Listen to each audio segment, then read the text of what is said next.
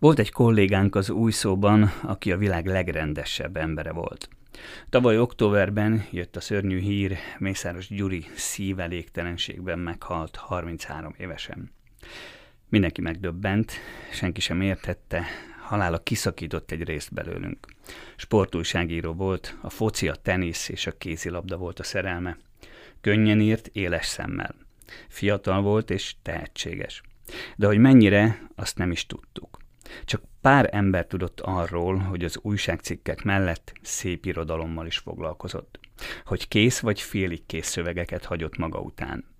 Az egyik, aki tudta, kollégánk Lovas Emőke, Gyuri halála után ő vette kezelésbe a szövegeit, és most megjelent a Kifakuló világ. Gyuri első kötete poszthumusz kötet lett. A stúdióban Lovas Emőke szerkesztő, Szervusz Emőke! Szia, üdvözlöm a kedves hallgatókat! Hát úgy gondolom, hogy nehéz beszélgetés következik. Bevallom őszintén, hogy a felvezető szöveget is elég nehezen tudtam elolvasni. Mert Gyuri emléke még mindig erősen él bennünk, de foglalkozunk azzal, ami viszont csodálatos, ugye itt van a kezünkben a könyv, Gyuri könyve. Először mesélj arról, hogyan találkoztál a három szöveggel, a két kis regényel és az egy novellával. Kis ilyen egyáltalán nem találkoztam velük, nem sokon múlt. Valóban kollégák voltunk Gyurival, viszont 500 kilométer választott el minket, volt köztünk, de szinte állandóan online voltunk, és, és volt egy chat ablakunk, ahol beszélgettünk, és egyre gyakrabban aztán munkaidő után is ott ragadtunk, és a közös kedvenceinkről, kedvenc könyveinkről, filmjeinkről, albumainkról beszélgettünk, és amikor ott tartottunk, egy nagy közös kedvencünk Richard Morgan és a Valós Halál című könyve, akkor ő elküldött nekem a munkaidő végén egy szöveget, hogy ezt ő írta, ez a saját kisregénye, valami novella pályázatra is beadta, de azt inkább hagyjuk, mondta ő, és hogy nem is annyira jó meg talán ne is olvassam el, hogyha jót akarok, meg ő tudja, hogy a szerkesztők azok azt nem szeretik, hogyha a x beszélgetésnél valaki előjön a kéziratával, hogy amúgy én írok, és te ezt nézd meg, és lehetőleg csinálj belőle könyvet egy hét múlva. Szóval ezzel hagyott ott, hogyha jót akarok, akkor nem olvasom, ha amúgy is rossz estém, akkor nyugodtan olvassam, és elolvastam. Ez a babaházak volt? Ez a babaházak volt, igen, Elolvastam, mert találtam róla egy cikket egyébként, ahol ott a pályázat értékelését írják le az interneten, ott elég hosszan, kik voltak a zsűritagok, stb. És ott Grendel Lajos nagyon jókat mondott erről a szövegről, és ez egy nagyjából 30 oldalas szöveg volt egy vördös dokumentumban, és rettentően meglepett, sokkolt igazából, hogy ez mennyire jó ez a szöveg. De abban a cikkben nem volt benne, hogy ez Gyuri könyve, mert ez egy jeligés pályázat volt, ugye? Ez már a kiértékelés után született hmm. ez a cikk, úgyhogy akkor már ott az eredményhirdetésnek a végeredménye is, és, és név szerint megvolt, és a helyezettek is szerepeltek a cikkben, úgyhogy akkor már kiderült, hogy ez az a szöveg. Szóval ott tartottunk, hogy meglepődtél, hogy mennyire jó ez a szöveg, és azt gondoltad, hogy ezzel lehet valamit kezdeni. Igen, én ezt rögtön mondtam neki, hogy hogy mindegy, hogy ő mit gondol igazából, vagy miről próbálja magát meggyőzni az ellenkezőjéről esetünkben, de ő már író, és én ezt szeretném megmutatni a közönségnek, hogy, hogy mennyire az. És a másik két szöveggel? Nagyjából évente jött egy-egy szöveg, aztán barátságot kötöttünk, napi kapcsolatban voltunk, és ő hozta a szövegeit, és onnantól kezdve szerkesztettem. Ugye nagyon kevesen tudták azt, hogy a Gyurinak ilyen szépírói ambíciói is vannak, vagy hát nem is tudom, hogy voltak-e ambíciói, inkább talán nem voltak ambíciói, de hogy van egy szépírói vénája így meglepődtünk rajta. Azt meg lehetne mondani, vagy valahogy meg lehet azt határozni, hogy hogyha nem történik ez a tragikus meset, akkor egyszer Gyuri azt mondta volna, hogy na jó, én kijövök ezekkel a szövegekkel, névvel, mindennel. Igen, igen, ő már a kifakuló világ, az utolsó, kötet utolsó kisregénye kapcsán beszélgettünk arról, és ő, ő el is döntötte azt, hogy, hogy ezt, hogyha olyan állapotba kerül az a szöveg, és szerkesztjük, és oda-vissza dobáljuk, jegyzetelünk, dolgozunk rajta, akkor ő ezt ki szerette volna adni. Ezt a szöveget. Miért tartotta titokban eddig, hogy, hogy ír?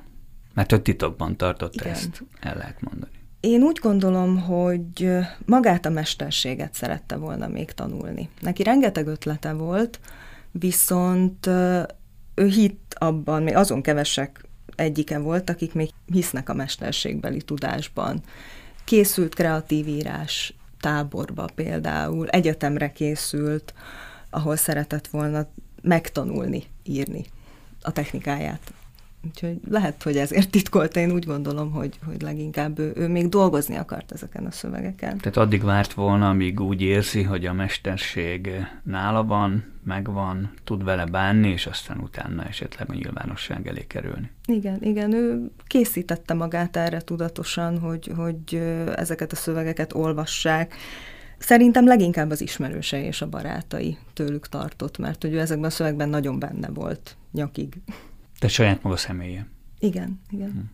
A másik két szöveg, mert ugye csak annyit mondta, hogy aztán évente jöttek, ugye is a, ott van egy novella gyakorlatilag, és egy ilyen hosszabb, vagy nagyobb kis regény, hogy így fogalmazzak. Ezek milyenek voltak, amikor elküldte? Tehát, hogy, hogy mit érezti, hogy ezek is vannak olyan jó szövegek, mint a babaháza? A kifakuló világnál mindenképpen azt éreztem, az, az volt az, amire először mondtuk azt, hogy ki fogjuk adni. A babaházakról akkor még, még szó se volt. Tehát azt, azt, akkor úgy el is felejtettük az első olvasás után, hogy, hogy van az a babaházak, úgy hátul azért ott volt a talomban ez a szöveg. A lélekvére a legrövidebb írása kötetnek, ami egy novella, az ugyan a kettő között született, de én azt hívnám ezek közül a leginkább zsengének. Ezen gondolkoztam, hogy, hogy szerepeljen a, a kötetben, és igazából végül is inkább érdekességként tettem oda. És neked ezek a szövegek megvoltak, vagy pedig hát Gyuri halála után jutottatok, vagy jutottál hozzá ezekhez a szövegekhez, és ha igen, akkor hogyan sikerült ezekhez a szövegekhez hozzájutni? Két szöveg megvolt, a babaházak és a lélekvére az megvolt nekem, azon nem is dolgoztunk azután, hogy én azt egyszer láttam, Viszont a kifakuló világnak a története az ennél kalandosabb. Volt nálam két korai verziója a szövegnek, és aztán én az utolsót visszaküldtem Gyurinak a alaposan megjegyzetelve a javításaimmal, megjegyzéseimmel, kérdéseimmel, abból rengeteg volt, hogy, hogy dolgozzon rajta aztán, hogyha úgy érzi, hogy egy újabb verzió készen van, akkor küldje, és, és ugye Gyuri a munka közben, kellős közepén hagyott itt minket, úgyhogy ezt a szöveget, ezt az ő laptopjából kellett valahogy megszereznünk. Fel kellett Fel törni. kellett törnünk, igen. Szerencsére kitaláltuk a jelszót, úgyhogy nem kellett komolyabb informatikai bevetésre küldenünk ezt a laptopot. Akkor el, elég jól ismertétek őt, igen, hogyha még a jelszavát igen. is ki tudtátok találni. Igen, ez, ennek a laptopnak ki tudtuk, és létezik még egy, amit a mai napig nem, nem láttunk. Szerintem a család sem, én biztosan nem hogy abban mi van, azt, azt Még egy szöveg, vagy tudjuk. még egy laptop? Még egy laptop, amiben lehetnek szövegek. Amit nem sikerült feltörni. Igen, igen. Hú. Egyelőre, de... Ez nagyon izgalmasan vagyunk. hangzik, és technikailag, vagy nincs egy jó technikus, aki ezt meg tudná oldani, hogy azt mondja, hogy jó, akkor én most kihalászom minden azt, amit ki kell halászni. Egészen biztosan van jó technikus, de egyelőre erre a három szövegre koncentráltunk, és teljes erőnkkel azon voltunk, hogy ezt a hármat ki tudjuk adni a családdal, majd innentől van újra hm. eldobva a labda.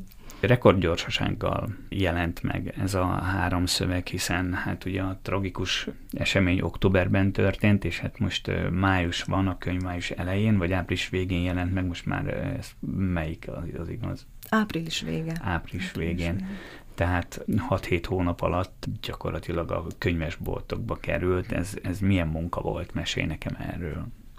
A család nélkül egyáltalán nem itt tartanánk. Ezt, ezt mindenképpen fontos megjegyeznem, hogy ők voltak azok, Gyuri szülei és a huga, akik úgy döntöttek, hogy, hogy menjünk, hogy csináljuk, hogy semmi se akadály, és, és megteremtették ennek a, az anyagi feltételeit is, és támogatták minden döntésemet. Nem kellett magyarázkodnom nekik, semmi nem rágódtunk igazából. Ők azt mondták, hogy amit mi döntünk, a, a csapat, mert ezt nyilván nem egyedül tudtam, vagy egyedül nem tudtam volna véghez vinni, Tehát amit, amit mi eldöntünk, abban ők támogatnak minket.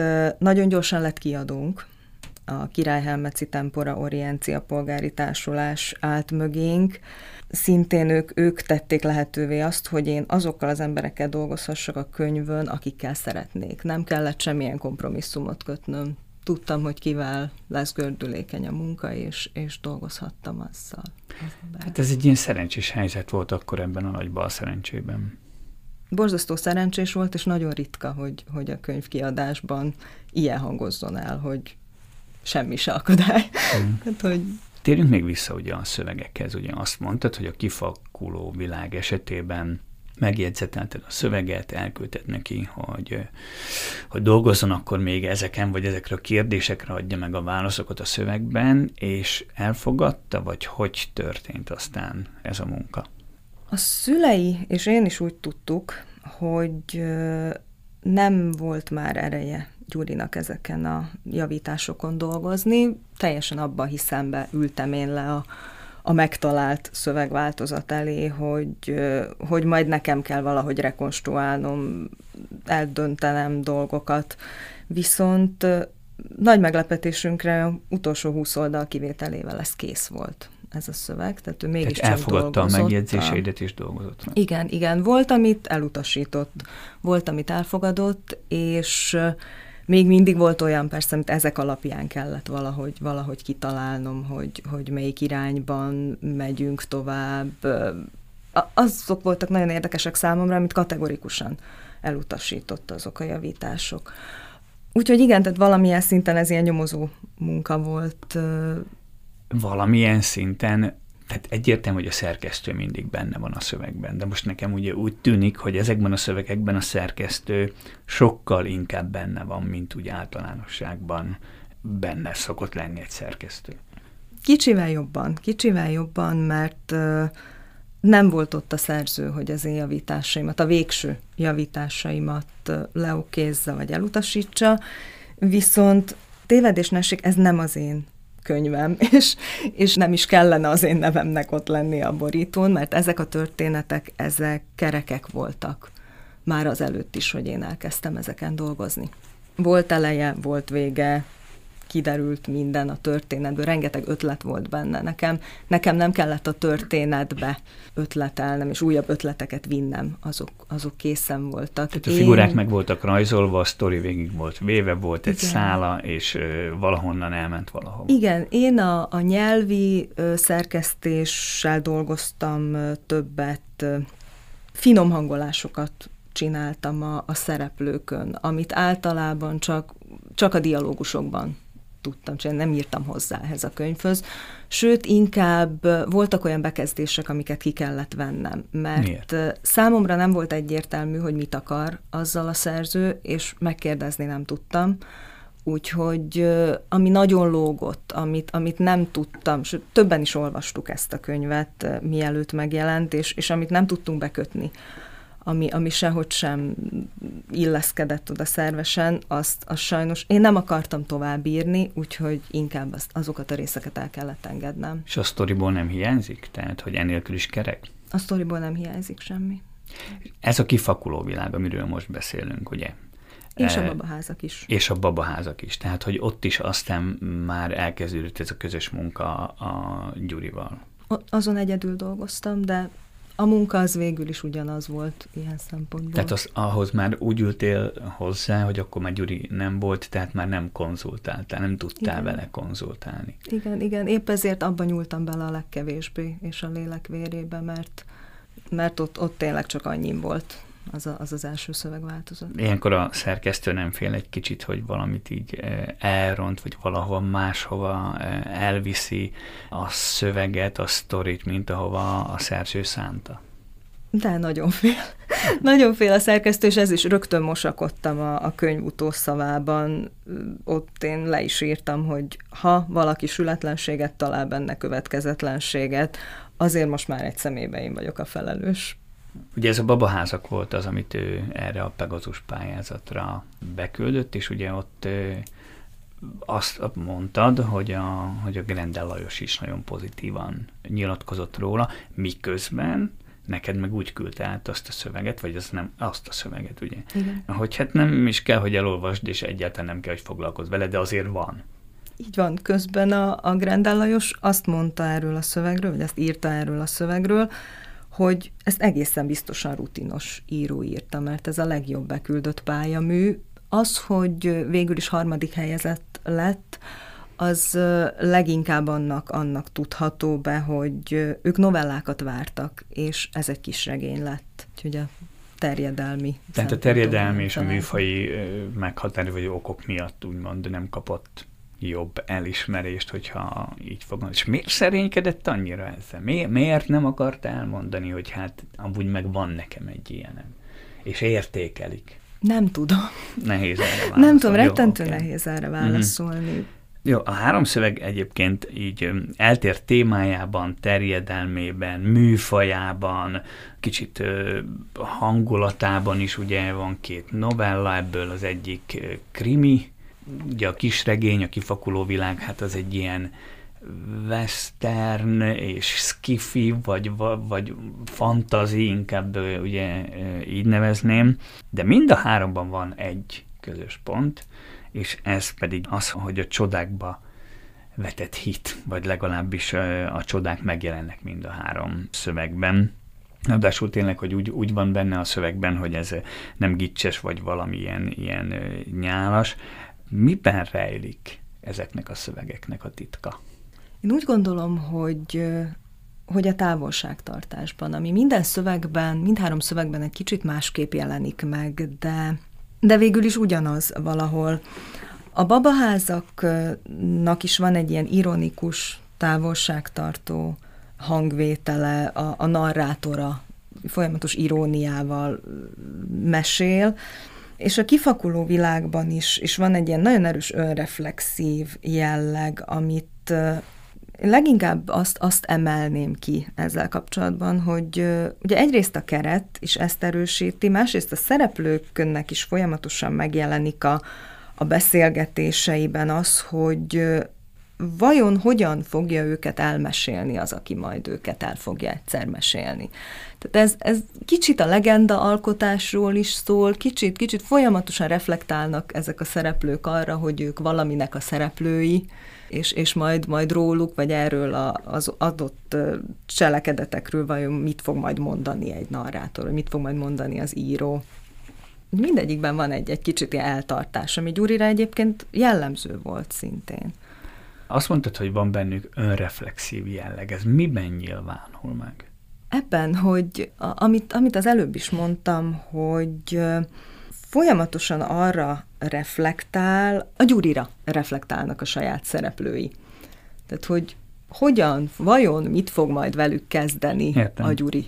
És közben meg mind a három történet ilyen kicsit ilyen sötét, ilyen, ilyen baljós közegben játszódik, ez is valamiféle önreflexió, vagy, vagy ez is a Gyuri, mert én nem ilyennek ismertem őt, tehát én őt egy ilyen mosolygós, rendkívül kedves figurának ismertem.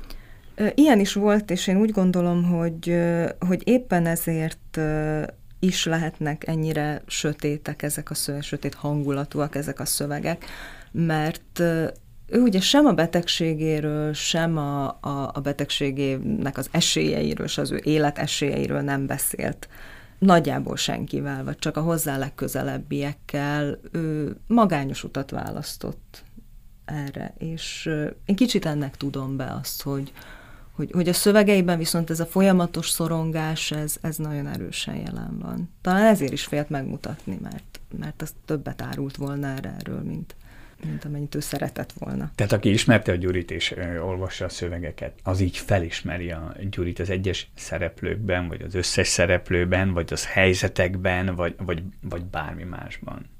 Nagyon nehéz nem az ő hangján olvasni ezt, vagy hallani, miközben olvassuk ő egy, egy kicsit a babaházak nyomozója, mindenképpen egy kicsit a kifakuló világ Dantonja, vagy Viktor Szentinje. Rengeteg szereplőiben megtaláljuk őt. Ugye most már ugye arról beszélünk, hogy akik ismertük, ugye eh, Gyurinek az egyik kedvenc könyve volt Stephen King, a Sötét Torony című regénye, illetve regény folyama, ugye, amelyből egy rajzot és egy mottót is magára tetováltatott Mennyire inspirálták a saját írásaiban ezek az olvasmányélmények? Nagyon, nagyon érezni a hatását.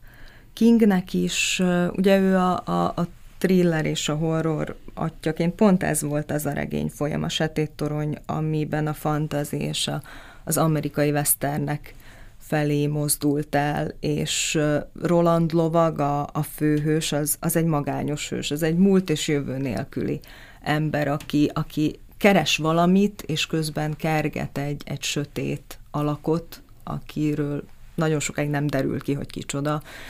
Mindenképpen, mindenképpen erősen hatott rá a, a setét torony is, és meg hát a megszállottság, ami, ami a setét toronyban jelen van, az, az Gyuri írásaiban is nagyon erősen ott van. Egyébként volt egy másik tetoválás rajta, ami szerintem éppen annyira jellemzi, ez sokkal régen volt, volt ez a tetoválása. Így hangzott ez a mondat, hogy egy férfi akkor kerül a legközelebb önmagához, amikor eléri egy játékba belefeledkező gyermek komolyságát. És ő ilyen volt. Ő ilyen volt. Te, mint szerkesztő, mit tartasz ezeknek a szövegeknek a legnagyobb értékének, és először válaszolj erre, aztán majd folytatom a kérdést. Rengeteg ötletet, ami bennük van. Ez akárhány scifire és akárhány fantazira és akár egy teljes univerzumra elég ötletet tartalmaz ez a kötet. Ezek a legnagyobb értékei. Mennyire kellett az egyes részekkel dolgozni? Ugyan már erről beszéltünk, de kicsit bővebben beszélünk arról, hogy mennyire voltak készek ezek a szövegek, ez, a, ez az univerzum, ez az ő univerzuma. Három nagyon különböző szövegről és hm. három nagyon különböző stádiumban lévő szövegről beszélünk, ezért veszem őket külön inkább.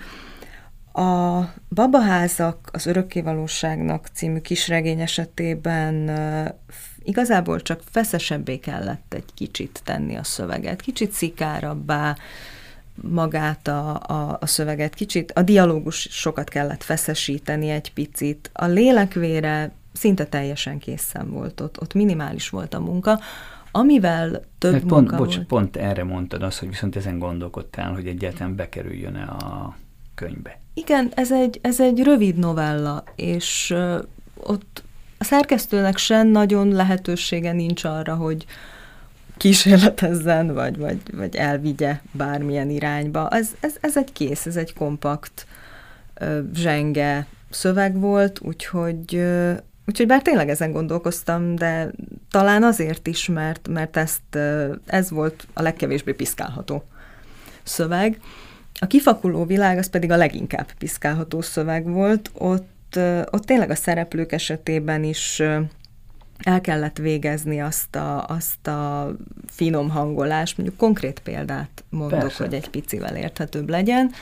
Eva Norvena a, a történetnek, a küldetésnek tulajdonképpen a katalizátora, az elindítója, a nő, Róla annyi derült ki az, az első szövegváltozatból, hogy picit a családi háttere, hogy volt neki egy apja, és hogy szőke a haja nagyjából. És amikor én először elolvastam a szöveget, akkor Gyuri végig ott ült mellettem egyébként a kanapén, és két estén át fürkészte az arcomat, hogy én mit szólok a szövegéhez. Minden szerkesztő álma ez, hogy így olvasson szöveget, de nem.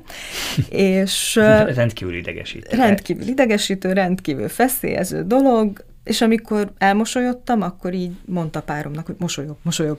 És nem tudtam, hogy ő se tudta, hogy ez jó-e vagy rossz, ha én mosolygok, még én se tudtam, mert benne voltam nyakig a szövegben, de, de így végig evickéltünk ezen. Egyébként nagyon jó volt, és nagyon, nagyon ígéretes, és, és tényleg élveztem az olvasást. És viszont amikor letettem ezt a 200 oldalt nagyjából, akkor ránéztem a Gyurira, és mondtam, de ki a nő?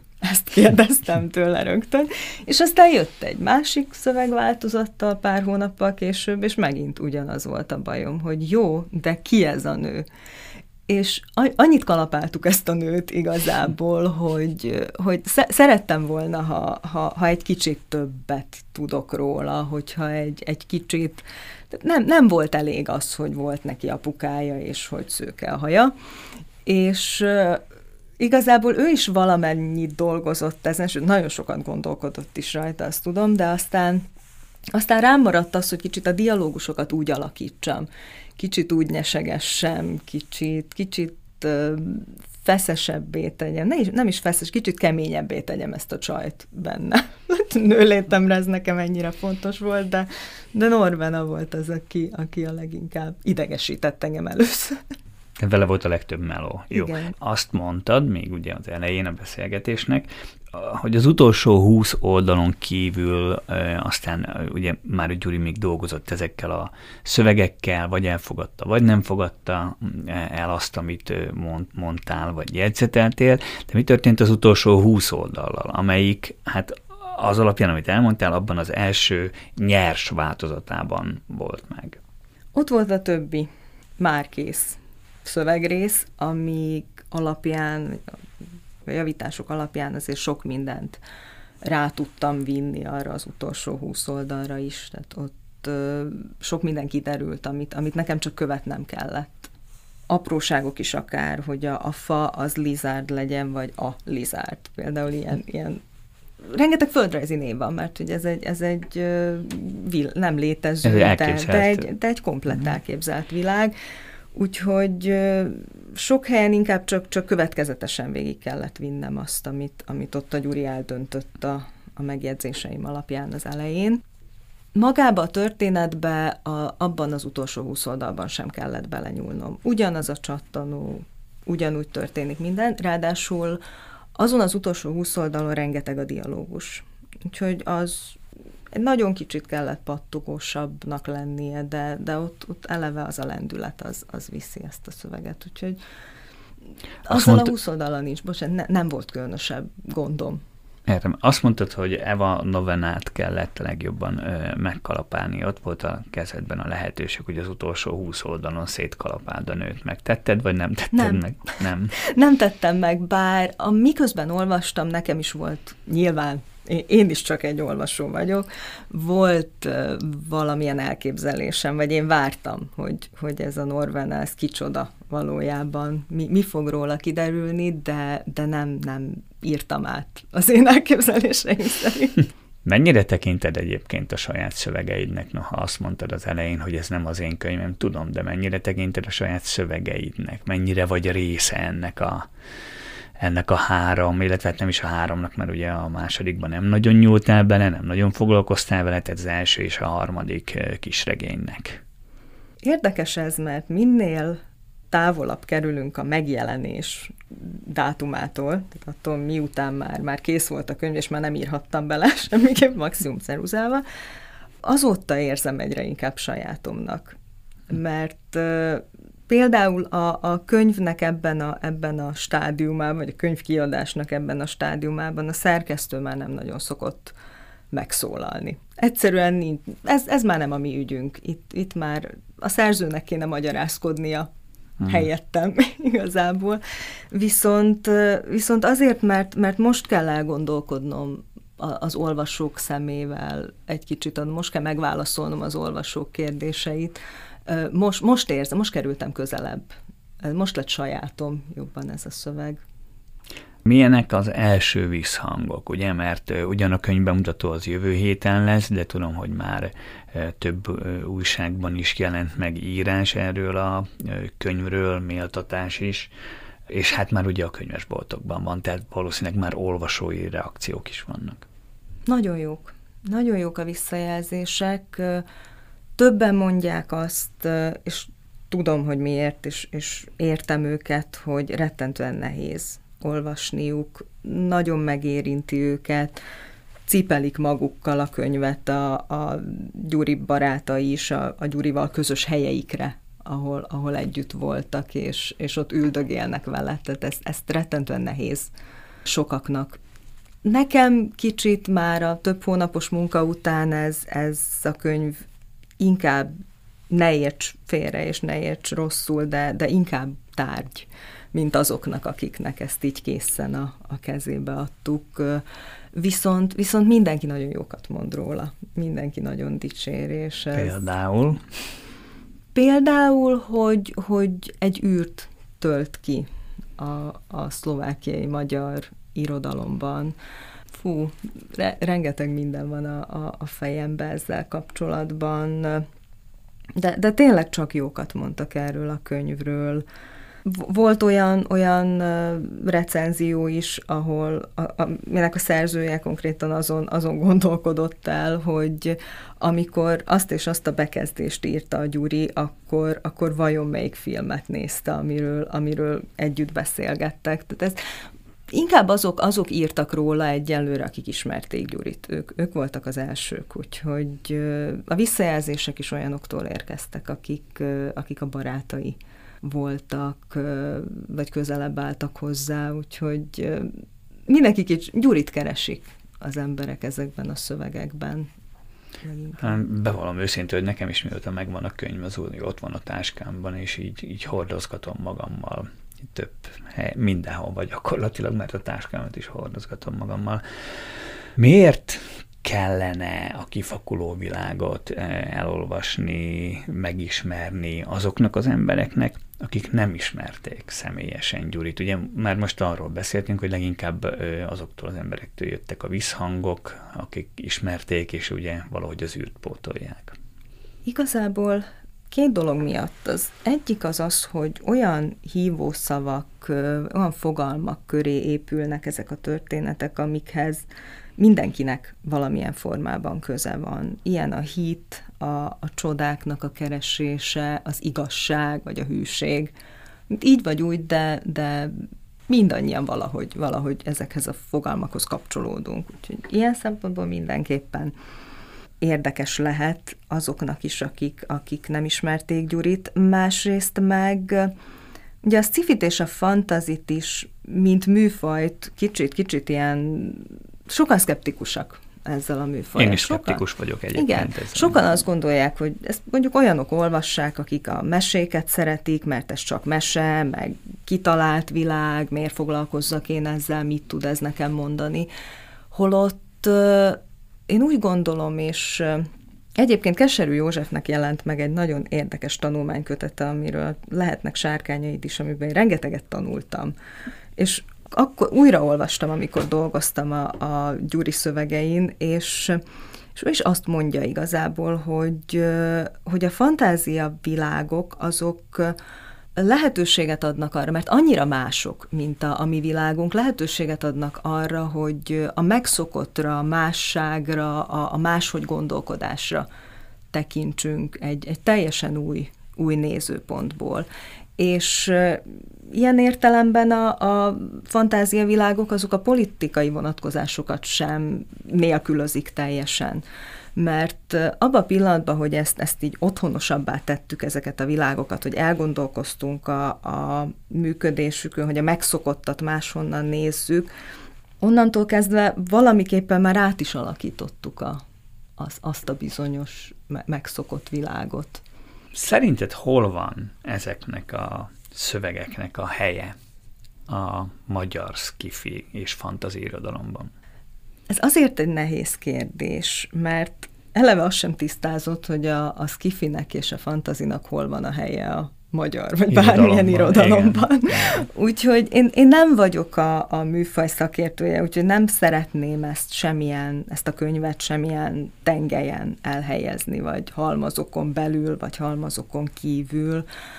De, de hogy válaszoljak, én inkább, inkább egy ilyen számomra nagyon fontos aspektusát a fantázia világoknak emelném ki, mégpedig azt, hogy ezek a világok bármennyire is készen vannak, de mindig bővíthetők. És mindig minden egyes térképpel vagy város alaprajzal, amit felskiccelünk magunknak olvasás közben, alakítjuk és, és minél jobban belehelyezkedünk, minél szá- magunk számára otthonosabbá tesszük ezeket a szövegeket, annál inkább ott van a lehetősége annak is, hogy, hogy tovább írjuk. Én akkor lennék személy szerint a legboldogabb, hogyha, hogyha ezek a szövegek, ugye volt szó arról, hogy, hogy sok ötlet, vagy nem tudom, mi volt, sok ötlet maradt kidolgozatlan. Sok tovább gondolni való van ezekben a szövegekben. Én akkor lennék a legboldogabb, ha ez, ezek valakit megihletnének. Bármilyen Mondjuk formában. téged?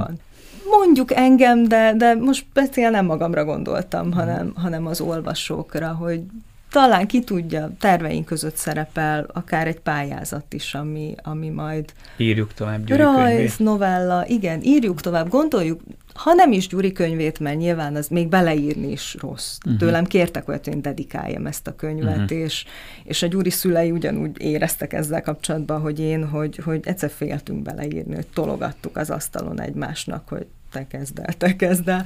Úgyhogy nem feltétlenül arra, hogy írjuk tovább, de, de írjunk hozzá, vagy ír, uh-huh. írjunk történetet, Gyuri világában játszódó történetet. Legyen ez egy Gyuri univerzum, mondjuk. Uh-huh. Ez érdekes.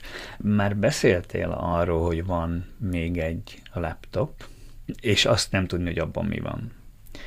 De azt, amelyik ott van, amelyiket ki tudtátok nyitni, illetve hát, hát gondolom a fiókja, meg, meg stb. Hát, hát lett nézve, ott van még valami a hagyatékban, amiről lehet tudni, hogy létezik? Igen, igen. Van egy nagy regénynek készülő, készült szövege, amit nem fejezett be, pár száz oldalig jutott el benne. Pár száz oldalig. Pár száz oldalig. Nem sok száz, csak pár, uh-huh. tehát ilyen két és háromszáz oldal körül van. Nem tudom pontosan, mert ugyan olvastam ezt a szöveget valamikor négy évvel ezelőtt, de, de még nem jutottam el odáig, hogy egyáltalán gondolkozok azon, hogy mi, mi lehet a sorsa ennek a szövegnek. Mindenképpen szeretnénk, hogyha, hogyha a közönség elé kerülne, és hogyha olvashatnák, hát a nyilvánosság elé kerülne ez a szöveg, de, de nem tudom azt, hogy könyvformában, hogy kereke ez a történet annyira, vagy, vagy akár egy folyóiratban, folytatásokban tudjuk majd megjelentetni, de tervbe van mindenképpen. Ez is fantasy? Igen. Igen, ez... És ugyanúgy a Gyuri világában játszódik? Abban a baljós, abban a csodákkal teli világban? Igen, igen. Én leginkább a kifakuló világhoz tenném a legközelebbek közül, a három szöveg közül, de, de egy kicsit más, más ez a világ. Van, vannak benne meglepetések, nem teljesen ugyanaz, rengeteg új dolog van benne, és nagyon érdekes, érdekes részlet. Ez, ez egy regény eleje igazából. Uh-huh. Abban reménykedtek, hogy valami még abban a nem feltört notebookban is lesz és maradt. Igen, igen. Én nagyon remélem, hogy ott még vannak szövegek. Kezelésbe veszed. Mindenképpen. A tavaly fiatalon elhunyt kolléga Mészáros György első és egyben poszthumusz kötetéről, a kifakuló világról beszélgettem Lovas Emőkével, a kötet szerkesztőjével. Emőke, köszönöm, hogy itt voltál velünk. Köszönöm a lehetőséget.